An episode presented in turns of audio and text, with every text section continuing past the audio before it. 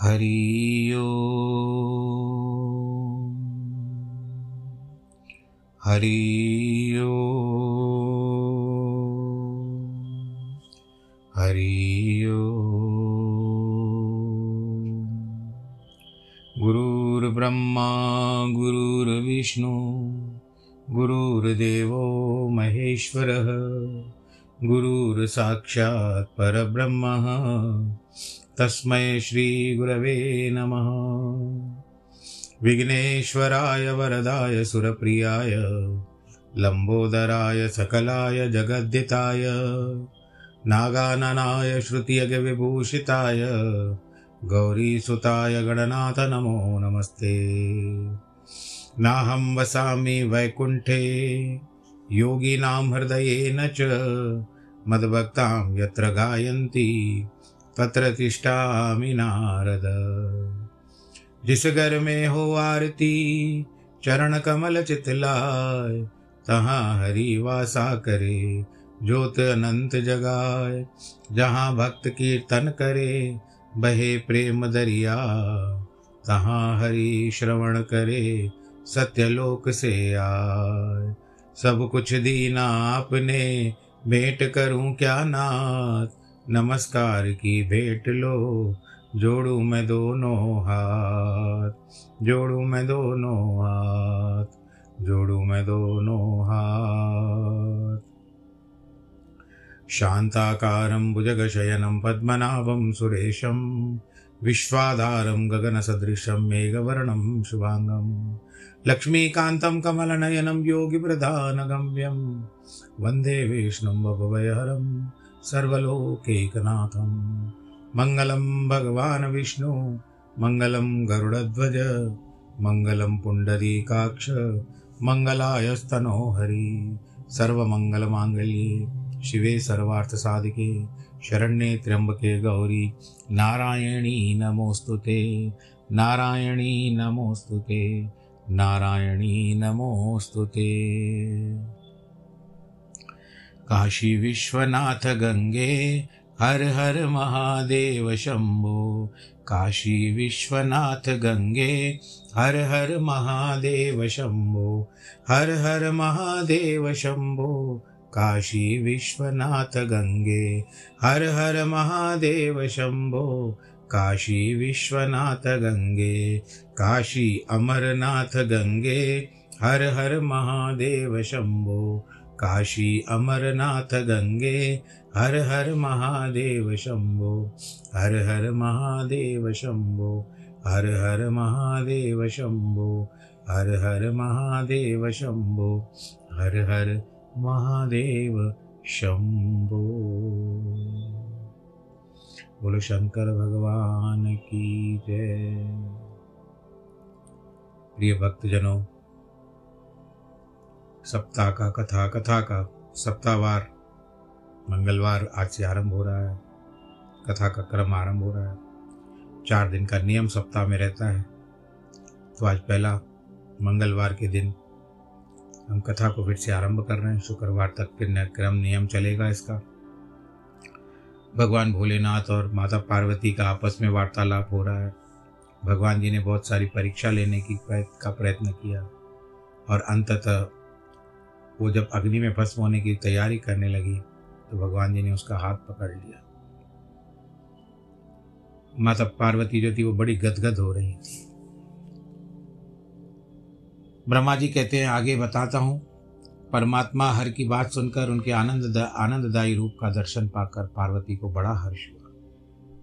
उनका मुख प्रसन्नता से खिल उठा। वे बहुत सुख का अनुभव करने लगे। फिर उन महासाध्वी शिवा ने अपने पास खड़े हुए भगवान शिव से कहा, हे देवेश्वर, आप मेरे स्वामी हैं। प्रभु पूर्व काल में आपने जिसके लिए हर्षपूर्वक दक्ष के यज्ञ का विनाश किया था, उसे क्यों बुला दिया था? वे ही आप हैं। वह वही मैं हूँ। इस समय मैं तारकासुर से दुख पाने वाले देवताओं के कार्य की सिद्धि के लिए रानी मैना के गर्भ से उत्पन्न हुई हे देवेश, यदि आप प्रसन्न हैं और यदि मुझ पर कृपा करते हैं तो मेरे पति हो जाइए। हे ईशान, भगवान शिव जी को ईशान भी कहते हैं, क्योंकि ईशान स्थान भगवान का होता है, जिसको आप लोग अंग्रेज़ी में नॉर्थ ईस्ट कहते हो। मेरी ये बात मान लीजिए, आपकी आज्ञा पाकर मैं पिता के घर जाती हूँ। अब आप अपने विवाह रूप परम उत्तम विशुद्ध यश को सर्वत्र विख्यात कीजिए, नाथ, प्रभु आप तो लीला करने में कुशल हैं। अतः मेरे पिता हिमवान के पास चलिए। याचक बनकर उनसे मेरी याचना कीजिए। लोक में मेरे पिता के यश को फैलाते हुए आपको ऐसा ही करना चाहिए। इस तरह आप मेरे संपूर्ण गृहस्थ आश्रम को सफल बनाइए। जब आप प्रसन्नतापूर्वक ऋषियों से मेरे पिता को सब पिता बातों की जानकारी कराएँगे, तब मेरे पिता अपने भाई बंधुओं साथ आपकी आज्ञा का पालन करेंगे, इसमें भी कोई संदेह नहीं है। जब मैं पहले प्रजापति दक्ष की कन्या थी और मेरे पिता ने आपके साथ मेरा हाथ दिया था हाथ में, उस समय आपने शास्त्रोक्त विधि से विवाह कार्य पूरा नहीं किया था। मेरे पिता दक्ष ने ग्रहों की पूजा नहीं की, अतः उस विवाह में ग्रह पूजन विषय बड़ी भारी त्रुटि रह गई। इसलिए प्रभु महादेव, अब की बार देवताओं के कार्य की सिद्धि के लिए आप शास्त्रोक्त विधि से विवाह कार्य का संपादन करें। विवाह की जैसी रीति है, उसका पालन आपको अवश्य करना चाहिए। मेरे पिता हेमवान को यह अच्छी तरह से ज्ञात होना चाहिए कि मेरी पुत्री ने शुभ कारक तपस्या की और उसकी तपस्या सफल हो गई।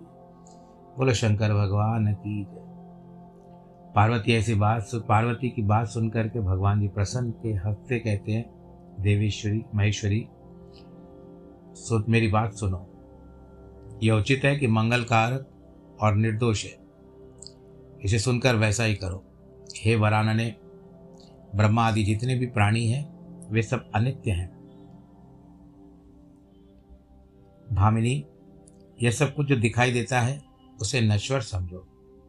मैं निर्गुण परमात्मा हूँ। गुणों से युक्त होकर एक से अनेक हो जाता हूँ।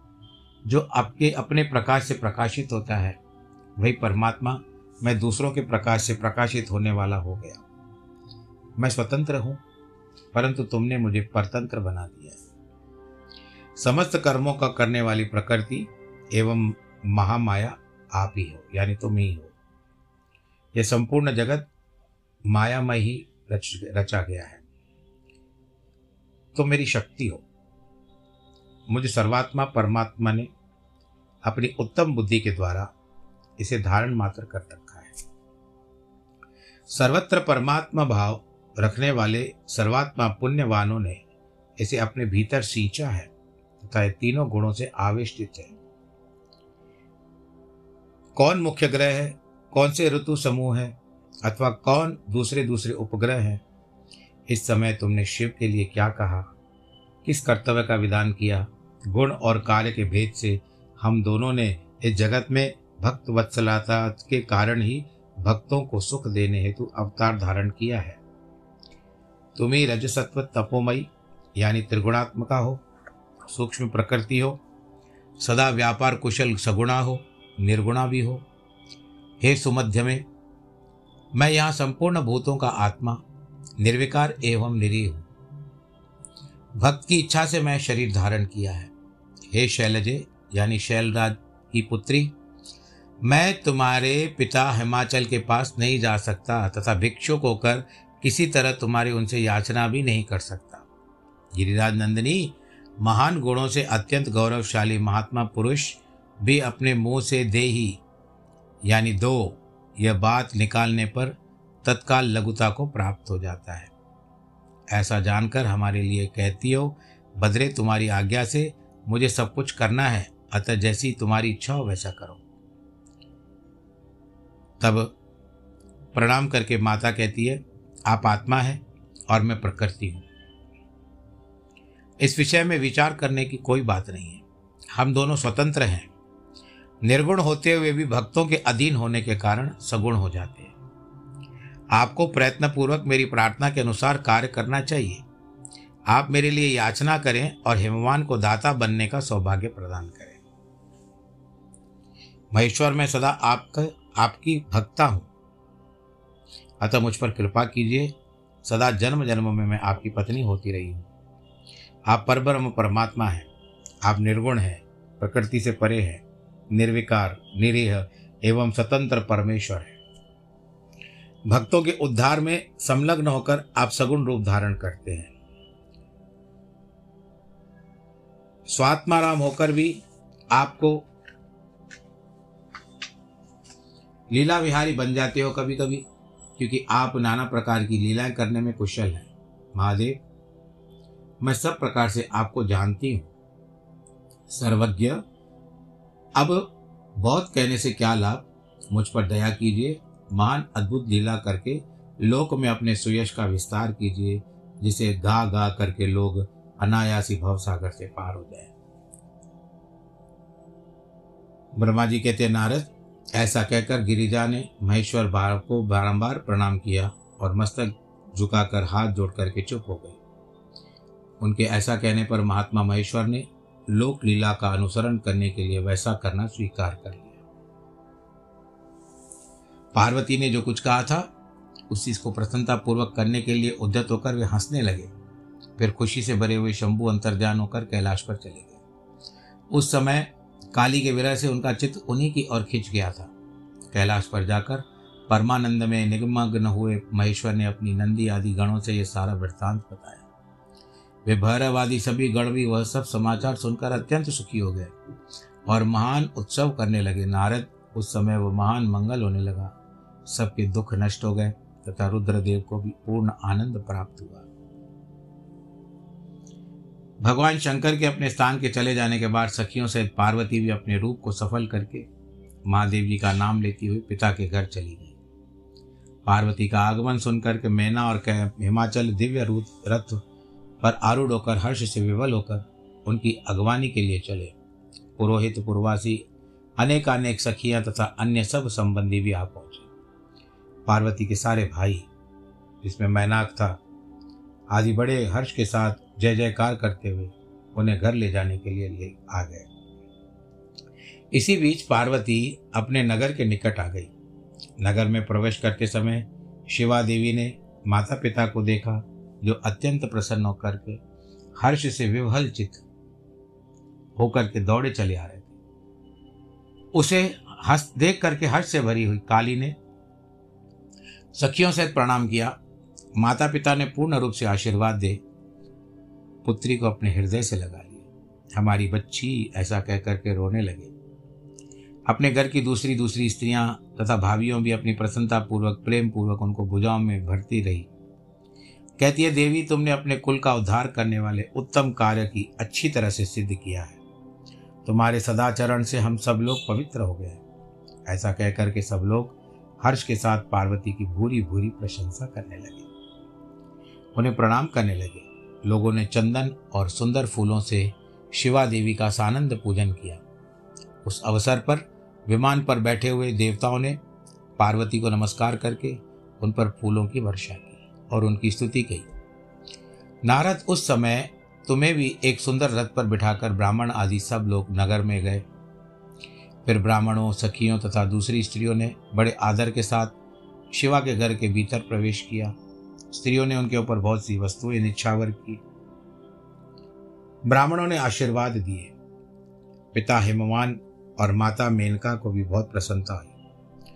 उन्होंने अपने ग्रस्त आश्रम को सफल माना और यह अनुभव किया कि कुपुत्र की अपेक्षा सुपुत्री ही श्रेष्ठ है। यानी पुत्र है, वो कुपुत्र होता है, उसकी जगह पर एक सुपुत्री हो, वो भी पुत्र से श्रेष्ठ हो जाती है। गिरिराज ने ब्राह्मणों और वंदीजनों को धन दिया। ब्राह्मणों से मंगल पाठ करवाया। इस प्रकार पार्वती के साथ हर्ष भरे माता पिता भाई तथा भौजाइयाँ भी अपने घर के आँगन में प्रसन्नतापूर्वक बैठ गई। हेमवान प्रसन्नचित सबका आदर सत्कार करके गंगा स्नान के लिए गए। इसी बीच सुंदर लीला करने वाले भक्त वत्सल भगवान शंभु एक अच्छा नाचने वाला नट बनकर मेनका के पास गए। उनके बाएँ हाथ में सींग और दाहिने हाथ में डमरू ले रखा था। पीठ पर कथरी रख छोड़ी थी। लाल वस्त्र पहने हुए भगवान रुद्र नाच रहे थे। गाने में अपनी निपुणता का परिचय दे रहे थे। सुंदर नट का रूप धारण किए हुए भगवान शिव ने मेनका के पास बैठी हुई स्त्रियों की टोली समीप सुंदर नृत्य किया। अत्यंत मनोहर नाना प्रकार के गीत गाए। उन्होंने वहाँ सुंदर ध्वनि करने वाले शंख, श्रृंग और डमरू को भी बजाया। नाना प्रकार की बड़ी मनोहारिणी लीला की, नटराज की उस लीला को देखने के लिए नगर के सभी स्त्री पुरुष एवं बालक और वृद्ध भी वहाँ पर पहुँच गए। अरे देखो अरे देखो, कोई आया है, नाच रहा है और बड़ा सुंदर नृत्य कर रहा है। उस समुद्र गीत को सुनकर और गा भी रहा है। समुद्र गीत को सुनकर, सुमधुर गीत को सुनकर, उस मनोहर उत्तम नृत्य को देखकर वहाँ आए हुए सब लोग बहुत मोहित हो गए। मैना भी मोह गई, मोहित हो गई। उधर पार्वती ने अपने हृदय में भगवान शंकर का साक्षात दर्शन किया। वे त्रिशूल आदि चिन्ह धारण किए अत्यंत सुंदर दिखाई देते थे। उनका सारा अंग विभूति से विभूषित था। वे हड्डियों की माला से अलंकृत थे। उनका मुख सूर्य, चंद्र एवं अग्नि रूप तीन नेत्रों से उद्भासित था। उन्होंने नाग का यज्ञोपवित धारण किया हुआ था। उनके उस समय सौरभ्य रूप को देखकर दुर्गा प्रेमा वेश से मूर्छित हो गई। गौरव वर्ण की विभूषित दीन बंधु दया सिंधु और सर्वथा मनोहर महेश्वर पार्वती से कह रहे थे कि वर मांगो। अपने हृदय में विराजमान महादेव जी को इस रूप में देकर पार्वती देवी ने उन्हें प्रणाम किया। मन ही मन वर मर मांगा कि आप मेरे पति बन जाइए। प्रीतियुक्त हृदय से शिवा को वैसा कल्याणकारी वर देकर वो अंतर ध्यान हो गए। और वहाँ पूर्ववत भिक्षा मांगने वाले नट बनकर उत्तम नृत्य करने लगे। उस समय मैना सोने के थाली में रखे हुए बहुत से सुंदर रत्न लेकर के प्रसन्नता पूर्वक देने के लिए गई। उनका वह ऐश्वर्य देख करके भगवान शंकर जी बहुत प्रसन्न हुए, परंतु उन्होंने रत्नों को स्वीकार नहीं किया। वे भिक्षा में उनकी पुत्री शिवा को ही मांगने लगे। पुनः कौतुकवश सुंदर नृत्य एवं गान करने को तैयार हो गए। मैंने उस भिक्षुक नट की बात सुन करके बहुत गुस्से में आ गई। डांट पाट कटार, फटकारने लगी। यही क्या बोलता है? मेरी पुत्री को चाहता है तू। उनके मन में उसे बाहर निकाल देने की इच्छा हुई। इसी बीच गिरिराज हिमवान गंगा जी से नहा करके लौट आए। उन्हें, उन्होंने अपने सामने उस नाराकार भिक्षुक को आँगन में खड़ा देखा। मैना के मुख से सारी बात सुनकर उनको भी बड़ा क्रोध आया। उन्होंने अपने सेवकों को आज्ञा दी, अरे जाओ और इस नट को बाहर निकाल दो। वे नटराज विशाल काय अग्नि की भांति अपने उत्तम तेज से प्रज्वलित हो रहे थे। उन्हें छूना भी कठिन था। इसलिए कोई भी बाहर ना निकाल सका। फिर तो नाना प्रकार की लीलाओं में विशारद, उन भिक्षुक शिरोमणि शैलराज को अपनी अनंत प्रभाव दिखाना आरंभ कर दिया भोलेनाथ ने। हेमवान ने देखा कि भिक्षुक वहाँ तत्काल ही भगवान विष्णु का रूप धारण कर रहा है। उनके मस्तक पर किरीट कानों में कुंडल और शरीर पर पीत वस्त्र शोभा पा रहे हैं। उनकी चार भुजाएँ हैं। हेमवान ने पूजा के समय गदाधारी श्री हरिकर जो पुष्प चढ़ाए थे, वे सब भिक्षुक के शरीर पर और मस्तक पर दिखाई दिए। गिरिराज ने उन भिक्षुक शिरोमणि जगत सृष्टा चतुर्मुख ब्रह्मा के रूप में भी देखा। उनके शरीर का वर्ण लाल था। वे वैदिक सूक्त का पाठ कर रहे थे। तदनंतर शैलराज उन कौतुककारी नटराज को एक क्षण में जगत के नेत्र रूप सूर्य के आकार में देखते हैं। इसके बाद वे महान, अद्भुत रूप रुद्र रूप से दिखाई दिए। उसके बाद देवी पार्वती भी थी। वे उत्तम तेज से संपन्न, रमणीय रुद्र धीरे धीरे हंस रहे थे। फिर वे केवल तेजोमय रूप से दृष्टिगोचर हुए। उनका स्वरूप निराकार, निरंजन, उपाधि शून्य, निरीह एवं अत्यंत अद्भुत था। इस प्रकार हिमवान उनके बहुत से रूप देखे, उसके बहुत सारा विस्मय हुआ तो परंतु खुश भी हो गए। उसके बाद सुंदर लीला करने वाले उस भिक्षुक शिरोमणि ने हिमवान और मीना से दुर्गा को ही भिक्षा के रूप में मांगा। दूसरी कोई वस्तु ग्रहण नहीं की। परंतु शिव की माया से मोहित होने के कारण शैलराज उनकी उस प्रार्थना को स्वीकार नहीं करते हैं। फिर भिक्षुक ने कोई वस्तु नहीं ली, वहाँ से अंतर्ध्यान हो गए। तब मैना और शैलराज को उत्तम ज्ञान हुआ। सोचने लगे, साक्षात भगवान शिव जी हमारे घर पर आए, माया से छल कर अपने स्थान को चले गए। यह विचार कर उन दोनों की भगवान शिव में परम भक्ति हो गई और जो महान मोक्ष की प्राप्ति करने वाले दिव्य, संपूर्ण आनंद प्रदान करने वाले मैना और हिमवान की भगवान शिव के प्रति उच्च कोटि की अनन्य भक्ति देकर इंद्र आदि सब देवता परस्पर विचार करते हैं। गुरु बृहस्पति और ब्रह्मा जी की सम्मति के अनुसार सभी मुख्य देवताओं ने शिव जी के पास जाकर उनको प्रणाम किया। वे हाथ जोड़कर की स्तुति करने लगे। आप सबके कार्य सिद्ध करते हैं। सबको विपत्तियों से छुड़ाते हैं। हमारा प्रणाम स्वीकार करिए। महेश्वर की स्तुति, भगवान शंकर जी, महेश्वर जी जो थे, उन्होंने स्तुति सुनी। फिर देवताओं इंद्र से संपूर्ण देवताओं ने मैना और हिमवान की अनन्य शिव भक्ति से विषय सारी बात आदरपूर्वक बताई। भगवान शंकर जी ने प्रार्थना स्वीकार कर ली, हँसते हुए आश्वासन देकर उनको विदा किया। तब सब देवता अपना कार्य सिद्ध हुआ मानकर भगवान सदाशिव की प्रशंसा करते हुए शीघ्र अपने घर को लौटकर प्रसन्नता का अनुभव करने लगे। उसके बाद भक्त वत्सल महेश्वर, भगवान शंभु जो माया के स्वामी हैं, निर्विकार चित्त से शैलराज के यहाँ आए। उस समय गिरिराज हिमवान सभा भवन में बंधु वर्ग से गिरे हुए पार्वती सहित प्रसन्नता पूर्वक बैठे थे। इसी अवसर पर वहाँ सदाशिव ने पदार्पण किया। वे हाथ में दंड, छत्र, शरीर पर दिव्य वस्त्र, ललाट में उज्जवल तिलक, एक हाथ में स्फटिक की माला, आप लोग जिसको क्रिस्टल कहते हो, और गले में शालग्राम धारण किए। भक्तिपूर्वक हरिनाम का जप कर रहे थे। देखने में साधु वेशधारी ब्राह्मण जान पड़ते थे। उन्हें आया देख करके सब परिवार हिमवान उठ करके खड़े हो गए। उन्होंने उन अपूर्व अतिथि देव का पूदल पर दंड के समान प्रणाम करके भक्ति भाव से साष्टांग प्रणाम किया। देवी पार्वती ब्राह्मण रूपधारी प्राणेश्वर शिव को पहचान गई थी। अतः उन्होंने भी उनका अपना मस्तक झुका लिया। मन ही मन बड़ी प्रसन्नता के साथ उनकी स्तुति की। ब्राह्मण रूपधारी शिव ने उन सबको प्रेम पूर्वक आशीर्वाद दिया। किंतु शिवा को सबसे अधिक मनोवांछित शुभ आशीर्वाद प्रदान किया। क्योंकि कहते हैं ना, अपने तो अपने होते हैं। अब एक दौर में बनने वाले थे।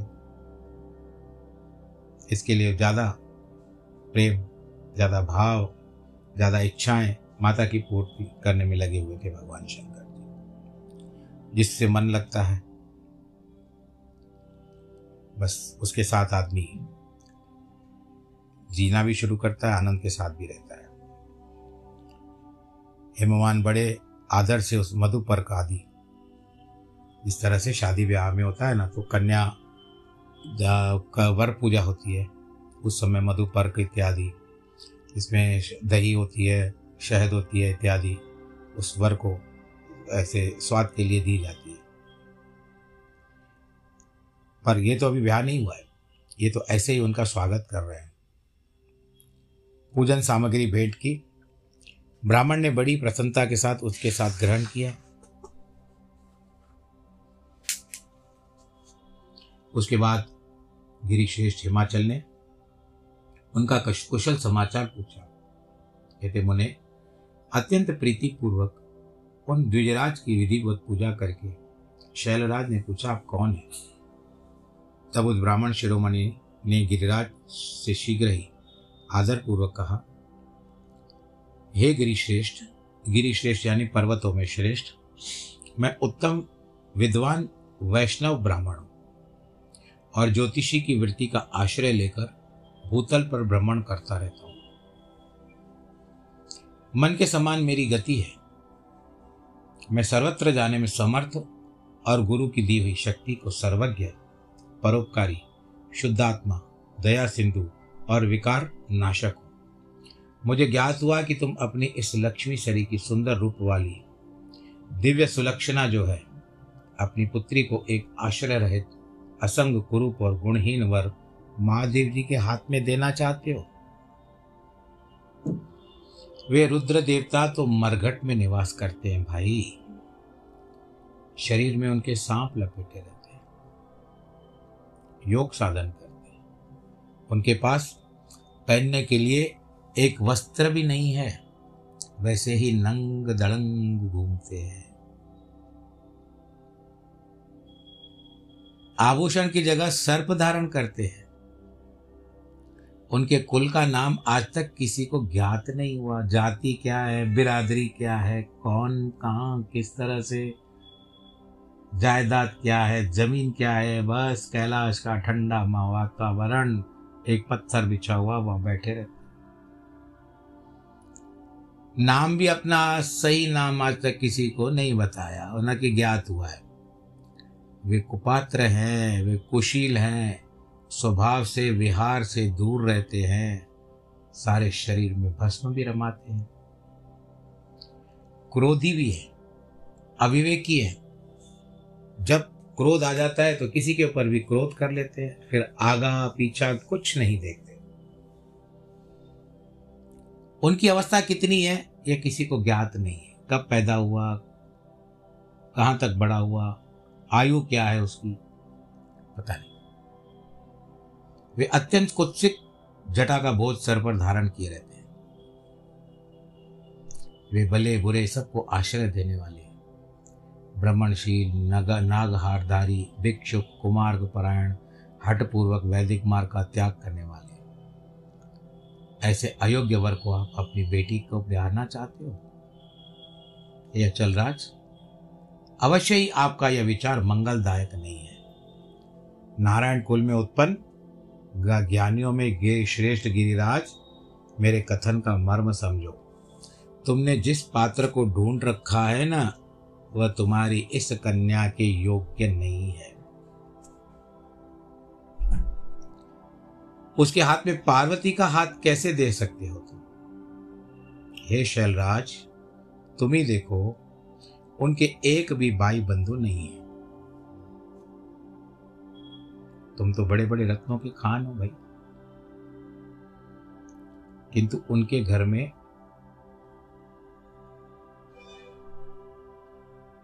थोड़ी सी भाँग भी बराबर नहीं होती है। वे सर्वथा निर्धन रहते हैं। गिरिराज, तुम शीघ्र ही अपने भाई बंधुओं से, मैना देवी से, सभी बेटों से और पंडितों से भी प्रयत्न पूर्वक पूछ लो। एक बार विचार विमर्श कर लो, सबसे सलाह कर लो। परंतु मेरी बात को तुम अपने पास ही रखना। पार्वती से नहीं कहना कि तुम्हारा ब्याह हम शिव जी से करने जा रहे हैं। और मैं तो सलाह दूँगा कि उसके साथ तुम विवाह नहीं करो तुम्हारी पार्वती। एक महत्वता होती है भाई। तुम कहाँ श्रेष्ठ राजा? और वो कहाँ पर निर्धन? क्या तालमेल बैठता है इसमें? कोई दुख है कन्या को देने की? पार्वती तो मना कर देगी, वो उसी से ब्याह करेगी। लेकिन बाकी सब मैं तुम्हारे ऊपर छोड़ता हूँ। जाओ और सलाह करो। ब्रह्मा जी कहते हैं, नारद ऐसा कहकर वे ब्राह्मण देवता नाना प्रकार की लीला करने वाले शांत स्वरूप शिव ही थे, जो स्वरूप धारण करके आए जो पहले वर्णन हो चुका है इस बात में। और शीघ्र खा पी करके वहाँ से आनंद से साथ अपने घर को चले गए। घर कहाँ है? भगवान जी का कैलाश। केल मानसरोवर के बारे में बताया गया। आप लोगों ने यात्रा की होगी मानसरोवर की कई लोगों ने। मैंने कहीं पर पढ़ा था किसी बहुत अच्छे महात्मा का लेख था कि कैलाश का अर्थ क्या होता है। खेल को केल कहते हैं। केल करत कभी कभी आ, ऐसे कथाओं में आ जाता है। तो जो शिखर गिरी है जो कैलाश का जो ऊंचाई है जिसको चोटी कहते हैं उसकी जो चोटी होती है मानसरोवर में उसकी परछाई पड़ती है। केल केल करती है अब हिलती हिलती डुलती है। तो सारी परछाई केल की जो है, वो उसमें लाश करती है। इसी कारण उसका नाम कैलाश है। तो भगवान भोलेनाथ का स्थान वही है। सब लोग मिलकर के हर हर महादेव की जय, हर हर महादेव की जय, हर हर महादेव की जय। कथा प्रसंग को आज पूरा करते हैं। समय भी जवाब दे रहा है और बाकी की कथा करते रहेंगे। आपको भागवत के बारे में सूचित करना था। उनतीस जनवरी से पाँच फरवरी तक हीरा हॉल हैदराबाद में होगा। आप हैदराबाद के जो भी निवासी हो, मेरी कथा आप तक पहुँचती हो। आप सुनते हो मेरी कथा तो इस बात को ध्यान रख लीजिएगा और आप आइएगा। वहाँ पर हम भेंट कर सकते हैं। एबिट्स के पास है। हैदराबाद के लोगों के लिए जानकारी, जिनके वैवाहिक वर्षगांठ है और जन्मदिन है, उनको ढेर सारी बधाई। ईश्वर आप सबको सुरक्षित रखे, आनंदित रखे। नमो नारायण।